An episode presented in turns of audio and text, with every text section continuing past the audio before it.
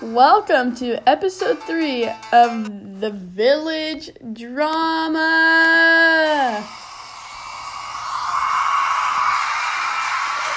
In the last episode, we talked about relationships in the village, especially the steamy drama between Remington, Rosie, and Julia.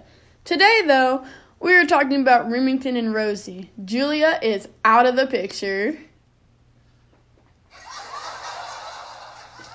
Today's going to be a very positive talk, let's just say. There's been a rumor that Rosie is pregnant with Remington's baby. This is very so- shocking consider- considering she wanted to be a nun.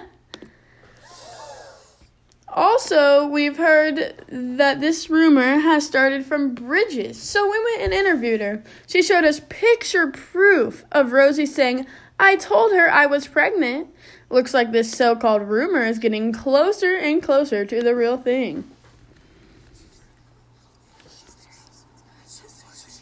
We now have been looking for Rosie to get more information from her. We spotted her from some of the stores wearing super baggy clothes. Maybe another hint she doesn't want us to see her little belly of hers. Excuse me? What? Oh, they've spotted Rosie heading to Remington's parents' house. Oh no, does she not know? They're sneaking a microphone in there right now. One second, please.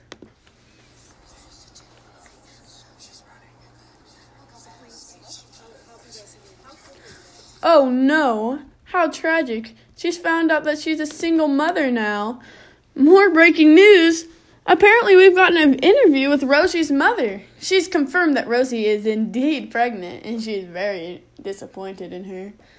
Maybe she'll have to move out. Maybe she won't. I guess we'll have to find out in the next episode. Thanks for tuning in to the Village Drama.